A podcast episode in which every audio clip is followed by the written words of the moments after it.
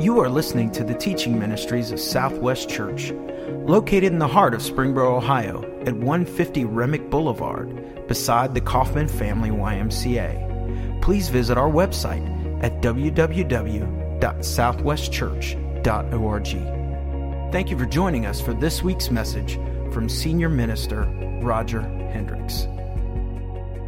We, we do as a church want to celebrate what you're doing in the life of this church. We want to thank you, Father, for uh, just how you've blessed us with this facility. We thank you, Father, for the area for our children. We thank you for the vacation Bible school that's been able to be taking place inside this building instead of outside or at the Y this year. It's, it's awesome. We thank you for that, Lord. And uh, we thank you for the student space. And we thank you for just how you keep pouring blessing into our life as a church and the prayers you're answering. We pray, Father, that you will just open our hearts now as we open up your word. And I pray that as we read from the Bible, Father, your word, that, that you'll really speak to our lives. Help us, help show us how we can live out our faith together. Show us how we can live out and do life together as we really take to heart some important teachings from your word. So we just ask, Father, that you'll bless this time and your Spirit will be at work powerfully. It's in Jesus' name we pray. Amen.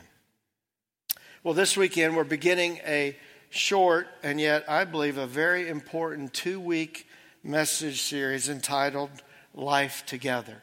As we prayed about this summer, and, and we are excited about our summer plans and some of the themes that we're going to be seeking to develop this summer uh, here in the life of the church and how that will play out. And, and we want to encourage you to come back next weekend because we're going to be unveiling some of those plans even uh, next weekend. And yet, uh, we, we thought before we get into all those things coming down the road, we thought it would be important for us to just to take a couple of weeks and to be reminded as Jesus followers to remember the biblical emphasis of what it means to do life together in the church family. So, we're going to be talking about that in this series. And by the way, I love uh, doing life with others here at Southwest. I love doing life together with our ministry staff. And uh, as uh, just, I'm grateful for each person that's on our ministry staff. And, and more than any other time in the history of our church, we've been working together and, brainstorming and praying and planning these message series together, and it's just been really, really encouraging. And, and when we planned out the summer, we, we identified this two week series on life together, and so the, some of the staff are just really good at coming up with uh, titles for messages. And, uh, and so when we planned out the rest of the summer, they said, Roger, we're just going to leave the titles of this series to you. It's only two weeks. So I mustered all the creative juices in me, and we've got Life Together Part 1 this week and Life Together Part 2 next week. Okay, that's about as good as I can do. Don't you, aren't you grateful others craft the other titles. But, but we're going to look at this important theme for, for a couple weeks. And after we'd already made a commitment to go down this road, uh, Andrew Beal, our student minister, loaned me a book that he had read that he spoke very highly of. It's a book entitled Life Together. And it's written by one of my favorite authors and somebody I really admire, a German theologian named Dietrich Bonhoeffer. And I've been devouring this book this past week, and I'm going to share a couple things I've learned from the book as we go together into this material. It's a, this is a thin book, but it's dense, and there's just a lot of good things in it, and I highly recommend it. But the very first line of Bonhoeffer's book is he quotes Psalm 133, verse 1, and this is how it reads How good and pleasant it is when God's people live together in unity. I love this verse. And in my life, I've experienced both the absence of unity within a church family, and I've also experienced unity in a church family and a church staff. And, and it, it is, I, I echo the psalmist's words, it truly is good and pleasant when there is unity in the life of the church. And by the way, unity is something that's difficult to measure. It's, it's kind of hard to quantify. It's hard to come up with a metric. How do you measure the sense of unity? But yet, it's something that when it's absent, you can sense it. Sometimes you can just sense it in the atmosphere when people aren't unified. It's also something that when it's present, you can sense too. There's just that sense when you walk in a room there's an intangible, and yet it's it truly makes a difference in the life of the church. One of the things that I'm most grateful for at this season in my life is the incredible unity that I feel that we are experiencing as a church. We're experiencing it in our ministry staff and in our leadership team and, and the congregation as a whole. And I'm, I'm very, very grateful for that. And I, and, and I, I believe that a key to the unity that we're experiencing right now as a church is, is because of what our elders are praying for regularly. We've been blessed here at Southwest with four elders. And if you don't know who they are, let me just introduce you to them real quick. Uh, this is Cal Town and his wife Lynn. Cal's one of our elders. We also have Jordan Barnhart and his wife Tina. Um, and we have Lee Wagner, who's in France. Him and Sherry in France on vacation, but Lee and Sherry. Lee has served as elder for a number of years, and Joe Garland and his wife Cindy. And I have the privilege to meet with these men. Uh, once a month, we meet together as a, as a team, and I meet with them. And we're always praying for people in the church, needs, and people that we're aware of that have special needs. And I'm just, I love their heart, their shepherd's heart. And by the way, we're, we're looking and praying for more people that will step up and say, hey, I, I, I want to give that kind of care to others here at Southwest. Because as the church grows, we want more and more shepherds among us looking after others. Uh, but one of the things that really strikes me every time I meet with our elders, whether it's a team or if I meet individually, like this week I had the privilege to meet with two of them just individually, and we met, we talked, we prayed together is every time I pray with these guys, they're always praying for the unity of the church family. And I think one of the reasons why we're experiencing this season of unity, and I'm so grateful for, is because of the faithful prayers of our elders. And I want to invite you to join them and join me in praying that God will continue to bless us as a church with unity because you see, this unity is going to be vital as we plan, as we dream, as we pray for God to continue to guide us, lead us into a vision for the future. In fact, we've been spending a lot of time in our leadership uh, talking and praying about what is God's vision over the next three to five years for Southwest Church. We're spending a lot of time praying about that. We really want to get a sense of where's God leading us. And, and then we want to make sure that we're putting our energies and our resources and our efforts toward that end. And I, have asked you before, I'm going to keep asking pray for God to make that clear. Because you see, I'm convinced that we will discover and realize that vision as we continue to pull together and pray together in unity. Now, also in preparing for this message, I came across what's typically described as an African proverb, and it goes this way If you want to go fast, go alone. If you want to go far, go together.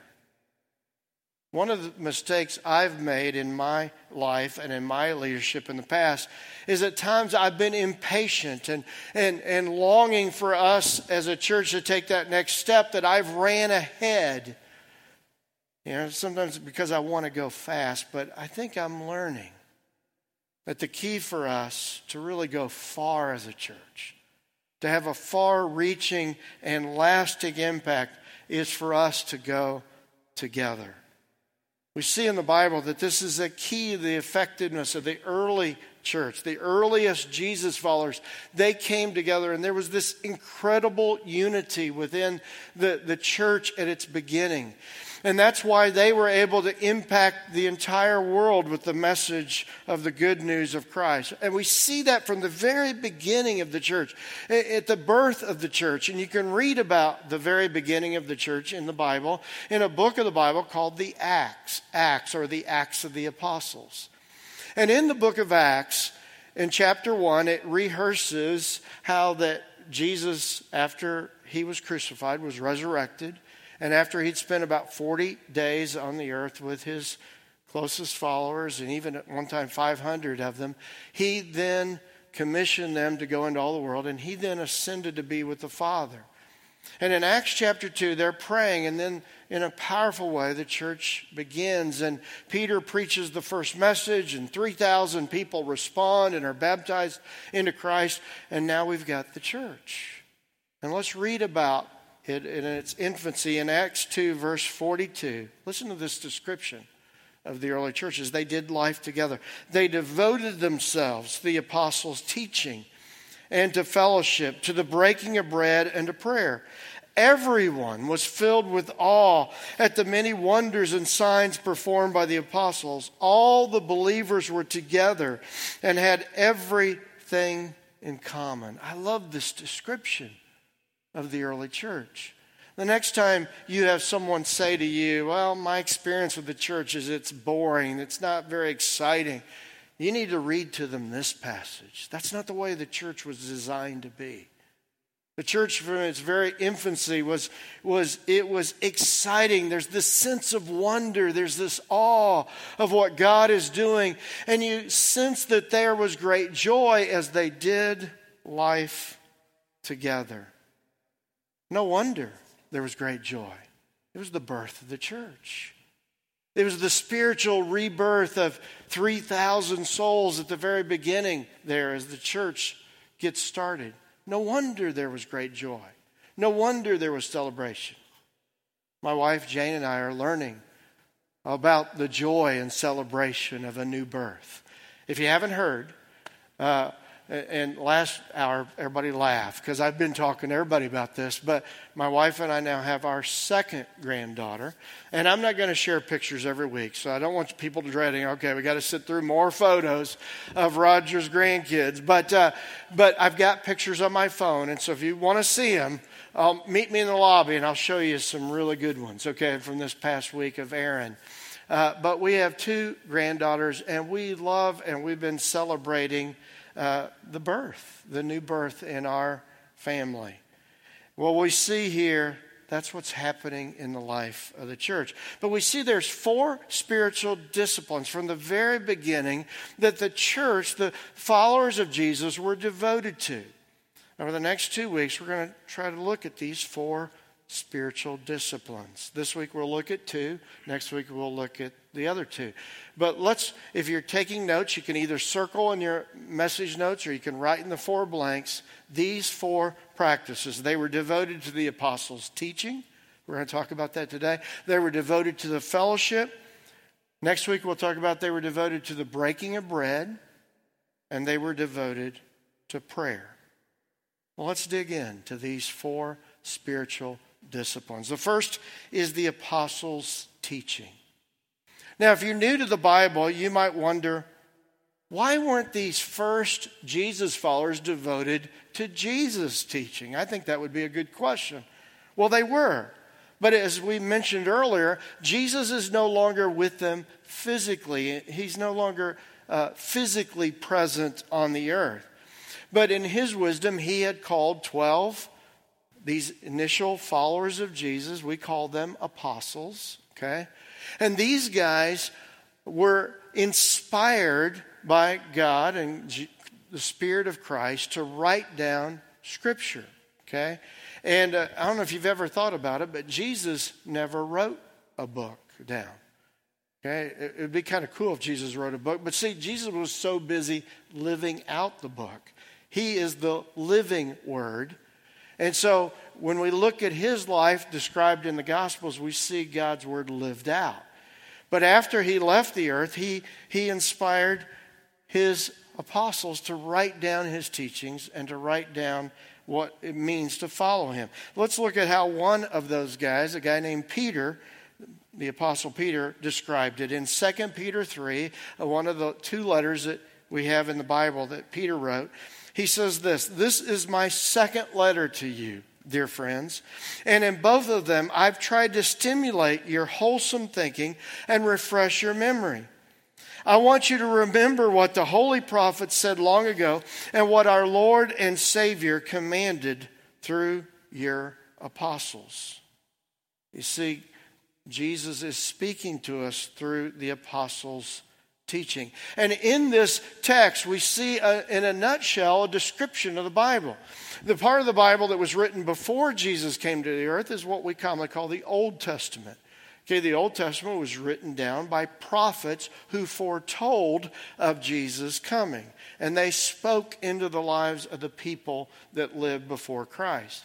After Christ lived on the earth, then his apostles wrote down scripture for us to know what it means to follow after him. So we have the prophets and the apostles, and we have scripture. Now, one of the things that's emphasized by the apostles' teaching in the New Testament is this idea of doing life together.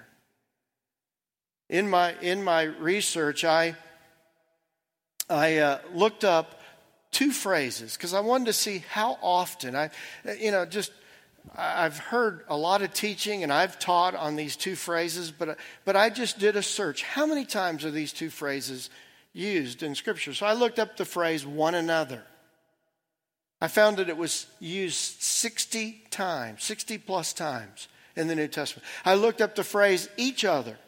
I found it was used 40 plus times. So, over 100 times in the New Testament, uh, followers of Jesus are taught to live out their faith with one another. They live out their following of Jesus with each other.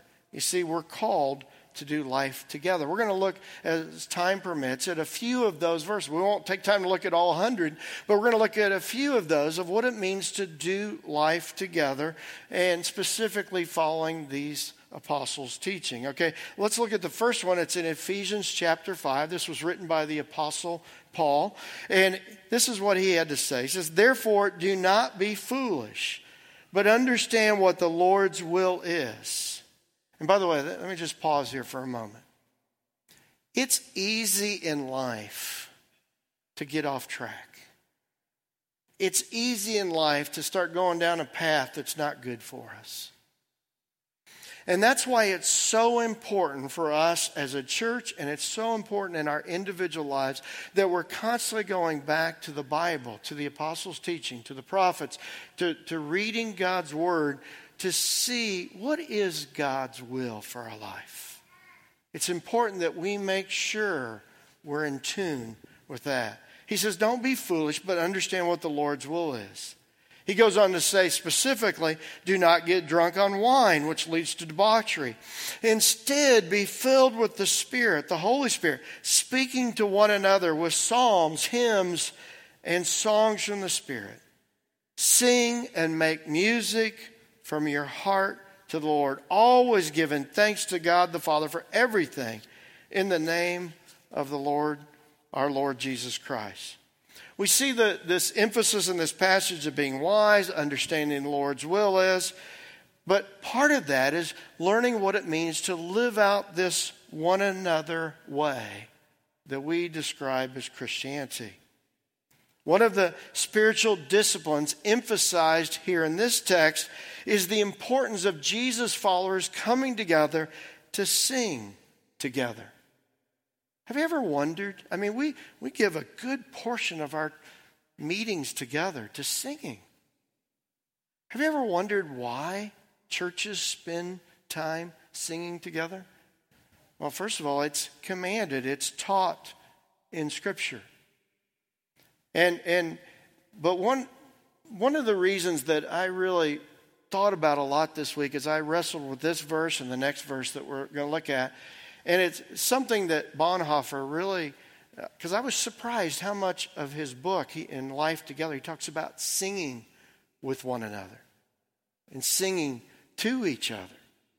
is, is he talks about the importance in singing of really coming together and harmonizing our voices. You see, there's something we can learn from that of how we live out our lives. You know, part of being able to harmonize, now I struggle personally, but I've been told, okay, the key to harmonize is listening to others as you sing along with them. One of the things I appreciate so much about our creative arts minister, Larry Adams. By the way, Larry had a birthday this week. Uh, I think he turned 32. Is that right? Is that right, Amy? Okay. All right. I don't think he's 32, but, but I'm going to say he's 32 because I know how much older I am than him, and so I like him being 32. But, anyways, uh, you know, one of the things I really appreciate about Larry is that he has this incredible music talent. And yet, I love his heart that he's always looking for ways to highlight other voices on the praise team and having others take the lead in songs. More than any worship minister I've ever been able to, to, have the privilege to serve with, and I've served with some really good ones. But I think Larry, more than anybody I've ever served with, understands that it's not about him. It's about him leading us to sing together. And I appreciate how he he does that. In fact, here's a little secret. I have to I have to urge Larry, you know, when it comes Christmas and Easter time, I say, now Larry, make sure you sing one of those songs that your voice really, really resonates with. Because he has such a talent, and everybody always says, Oh man, that was awesome. But I have to urge him to do that because he's not focused on himself. I'm so grateful for that. You see, I, I've thought a lot about this week, about the importance of singing to, with one another. I'm so grateful that this passage says, sing and make music in your heart. Because I've had people sit near me that says that what comes out of my voice is not necessarily clarified as music, but but it comes from my heart. Okay, and so because of that, I sing out with all of my heart in our times of worship. And I think I serve as an example that even if you have a terrible voice, you can put into practice this teaching of sing with one another. Some of you, I think, hold back because you're self conscious. But see, I want to urge you this weekend to be obedient to God's word. And when we come together, don't view the music just as the opening act, okay, or just the time to get your kids settled in, in uh, children's classes and then get some coffee and then finally get in here. But to view that time of music as a vital time for us together as a church. And sing out with all your heart because there's something powerful that happens when we do that. Let's keep reading about that in Colossians 3, verse 15. He says, Let the peace of Christ rule in your hearts, since as members of one body you were called to peace. And be thankful. Let the message of Christ, you might want to underline that, let the message of Christ dwell among you richly as you teach and admonish one another with all wisdom through psalms, hymns, and songs from the Spirit singing to God with gratitude in your hearts. And whatever you do, whether in word or deed, do it all in the name of the Lord Jesus, giving thanks to God the Father through him. Now, here, in addition to singing, this passage emphasized the importance of letting the message of Christ dwell in our hearts as we sing and speak to one another. One of the things I love about many of the praise and choruses that we sing here at Southwest is that a lot of them come from Scripture themselves, from the Psalms. Here we're told to sing the Psalms to one another. And I don't know if you've thought about that. When we sing these songs to each other, we're reminding each other the truths of God's Word. We're reminding each other of the promises that are found in God's Word. Now, in addition to singing, we also are called to speak God's word into each other's lives. It says for us to teach and admonish one another. And, you know, here, here's the, deal. I, I, I thought about, okay, I know what teach means, but do I have a good feel of what it means to admonish someone? Do you have a good feel of what it means to admonish someone, letting Christ's word dwell in you and then admonish someone else? So I looked up the word admonish. This is what the dictionary says. To admonish someone means to warn or reprimand someone firmly. So this isn't an encouragement, this is a, a warning or even a reprimand. To advise or urge someone earnestly. Now, the example the dictionary gives is this She admonished him to drink no more than one glass of wine. I thought that was interesting after the previous passage we read. And it goes on to say it also carries this idea, this word admonish, to warn someone of something to be avoided. Now, here's the question for you and for me. The question is how open are we to someone teaching us or admonishing us? Here's something I've learned in life, and maybe you've learned this too. It's really hard to be objective about yourself. We have these blind spots in our life. And sometimes we come across in ways we don't mean to come across. Sometimes we do things that irritate the people that we love the most around us. And, and you know, the truth of it is, we all need people in our lives that love us enough to speak the truth into our life. And even at times when we get off track, to admonish us. Now, personally, I appreciate when someone does that humbly, and I think that's what we're taught in Scripture. But I also appreciate when someone comes from Scripture, maybe they share an example from the Bible. Maybe they actually share a Bible verse. Hey, I was reading this Bible verse and, and it brought to mind something I wanted to talk to you about. There's something powerful about someone speaking God's word into your life. Now, here's the challenge for me when friends and leaders in the church do that in my life. The question I have to ask myself is how receptive am I to that? Am I open? Am I humble? Am I willing to receive that? And here's the challenge for you. When someone has the courage to finally speak truth into your life, how do you receive it? And do you love people enough that you're willing to speak truth into their lives as well?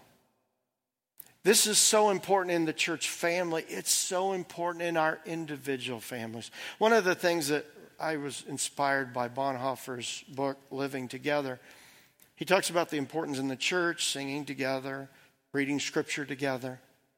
But then he talked about the importance in your family time, speaking scripture into each other's lives. And he talked about how the importance of parents of, of reading Scripture in the morning and reading Scripture in the evening to your children. And boy, I, I thought, man, I wonder how many families here at Southwest are doing that. And what impact that would have if we would just restore emphasizing the message of Christ, not only in our relationships with each other, but in our homes. You know, when our kids were little, uh, every year we bought them at Christmas time a new kids' Bible because we wanted it to be fresh and, and new. So we have a whole bookshelf of them if you ever want to look at some of them to get ideas. But you know, as they got older, they started getting the teen Bibles and so forth. But one of the things I regret as they got older, I quit being as intentional of speaking God's word into their life. I want to urge you, parents that still have kids at home, start doing that practice. And maybe you say, I don't even know what to say. Well, just start reading Scripture with them. There's something powerful about hearing the truth of God's Word and speaking that into our lives. Now, here at Southwest, as we talk about the next, next spiritual discipline, this idea of fellowship, this idea of fellowship. And by the way, let me just go off track here just for a minute and share this because I know I'm going to run out of time to get to all the scriptures that I, so I want to say this now. Here at Southwest, we emphasize the importance of small groups. Yeah, I, I, hope you've heard us talk. If you've been here more than once, I've heard you. Hope you've heard us talk about the importance of small group fellowship. You see, it's important to gather on Sunday mornings or Saturday night. That's important. That's to sing together and to worship and, and hear from God's word. That's so important in our lives. I'm going to talk about that in a minute. But it's also important that we do that more than just on the weekends. That we get together throughout the week. And so we urge and encourage people here, not just on the weekends, but to find a small group. And we've encouraged our small group leaders to make sure that, that every time that a small group meets that we're opening God's Word together. Now, sometimes I've heard people say, Well, I'm going to this Bible study. We've tried not to use that terminology because, now, don't get me wrong, I'm not anti Bible study. I, I love Bible study. Okay, I've got a Bible degree. I'm online trying to get another Bible degree. Okay, I love Bible study. But here's the deal I think sometimes Bible study, we get just focused on storing up information. I think we're called to something more. What we're trying to create here at Southwest is the small group environment so that when people participate in a small group with other believers, they're opening God's Word, but they're speaking God's Word in each other's lives, talking about how can we apply this, because our goal is not just that we store up information so that we can dazzle our family members at Bible trivia or win that category on Jeopardy when Bible comes up, which I always get excited when that shows up. But, but instead of information, the goal is transformation. And that we're part of small group fellowships, that we're helping each other apply Scripture so that we are being transformed to be more like Jesus. That's the goal of our small group ministry here at Southwest. Well, let's read about what Scripture says about meeting together and why that's so important. In Hebrews chapter 10 and verse 24, we find these words Let us think of ways to motivate one another to acts of love and good works. And let us not neglect, let us not neglect our meeting together as some people do, but encourage one another, especially now that the day of his return is drawing near. Why does he say it's important for Christians to meet together? So that we can urge each other on to do what God calls us to do, of what it means to be a Jesus follower. One of my personal pet peeves, and some of you who maybe have tried to track what, how I describe, maybe you've picked up on this. I know a lot of churches, and I've said it, and I'll probably say it again, but a lot of churches describe the 9:30 hour, the 11:15 hour, the Saturday 5 5:30 time as services of the church. I typically don't describe those as our services. I describe them as our meetings, our worship gatherings, our worship times. Because you see, I don't want people to get under the false impression that they can check off their box. You know, I've served God this week. I went to service. I believe that our times together should not be identified as service, they should be identified as times to urge each other, to motivate each other, to spur one another to go out and serve and be the hands and feet of Jesus throughout the week. In fact, in many ways, I think our worship time should be like a locker room talk at halftime for a team sport. In high school, I played basketball, and, and I loved playing the game. And I probably didn't have a lot of uh, vision because of being short, but I thought I'd grow. And so, but I loved the game of basketball. I didn't necessarily like the locker room talks, but sometimes I needed the locker room talk to get refocused on what I needed to do to be a member of the team so we could be effective together. I think our times together as a church are locker room talks to get us focused so that we go out and serve in the name of Jesus, our families, our neighbors, and each other. And that's why it's important for us to even to meet with other small groups during the week. In fact, this summer, even though some of the small groups aren't meeting every week, we're encouraging our small groups get together for a cookout, get together for a, a, go to a restaurant together, spend time with each other, go serve together. I heard some people the first hour said they were going to go serve this afternoon at the at the Gospel Mission downtown Dayton. That's great, and we urge people take some photos when you do that and let's celebrate. So here's a couple photos of some of the small groups just meeting together uh, even if they're not meeting every week, to stay c- connected with each other during the summer months. That's a cookout. And we want to urge those of you that are part of a small group, post those photos and, and uh, hashtag SWC Life Together, and we'll celebrate them together. In fact, a couple weeks ago, my wife and I met with our small group that meets on Sunday night. We went out to eat. There was about 12 of us. We had a great time. We spent two hours together. I enjoyed getting to know, and I had such a good time. I forgot to take the picture. Okay, but uh, so I can't post it, but but it's important that we do that together. Well, our time is up. I want to close out with one last verse. We're going to skip a couple, but look at that last verse in 1 John chapter 1. In verse 6, this is what the Apostle John had to say about this doing life together theme we're talking about. In 1 John 1 6 and 7, he says, So we're lying if we say we have fellowship with God, but go on living in spiritual darkness. We're not practicing the truth. But if we're living in the light as God is in the light, then we have fellowship with each other. And the blood of Jesus, his Son, cleanses us from all sin. Do you see what John is saying? He's saying two things. He's saying, well, he's saying more than two things, but one thing he's saying, he's saying, don't claim to be a Christian if, if your life through the week is inconsistent with what we teach and practice. If you're living in the dark, don't claim you're Christian. Now, he's not saying quit being a Christian, he's just saying get into the light and start living your life being open to others speaking into your life, living that life that you're called as a Jesus follower. But he also says that if we claim to have fellowship with God, then what are we also called to? Fellowship with each other.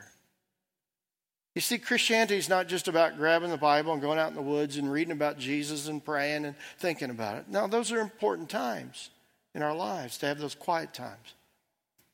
But Christianity is defined by not just our fellowship with God and Christ, but also our fellowship with each other. One of the important things we do as a church every weekend is communion. That is a, something we do with each other. We're going to talk more about that next week, but have you ever thought about how you can't, uh, I sort of say you can't spell one without the other, but I guess you can. But, but have you ever noticed the similarities between communion and community? Communion is meant to be practiced in community. There's something powerful about taking that piece of bread, remembering the body of Jesus, that Jesus was real, that we're just not following a bunch of principles or ideas, but we're following a person. There's something powerful about that. To think about the Son of God. And then to realize we're the body of Christ and we're following him together. We're in it together. And then when we take the cup, to be reminded that we're all sinners and we all need to be forgiven. And we're all following a perfect Savior who died on the cross so that we could be forgiven. As we take communion today, let's be aware of each other. And let's be aware that this is something we do as the body of Christ. It's a way for us to be united in heart and in focus and in gratitude for what Jesus has done for us. Think about that as we observe this time of communion. Let's pray together. Dear God, thank you for your plan of sending your Son to this earth. And Father, we are reminded of that when we take the, the bread and the cup that remind us of his body that was broken for us and his blood that was shed for us. And yet, Father, we thank you that not only did you invite us to follow him, but you invited us to do it together. Thank you for this act of worship the spiritual discipline of communion that we celebrate together. Help us recognize, Father, each other, that we're in it together. And help us, Father, to be reminded that together we are the body of Christ on earth. Help us have that in our hearts now as we examine our hearts and lives and observe this time of communion. It's in Jesus we pray.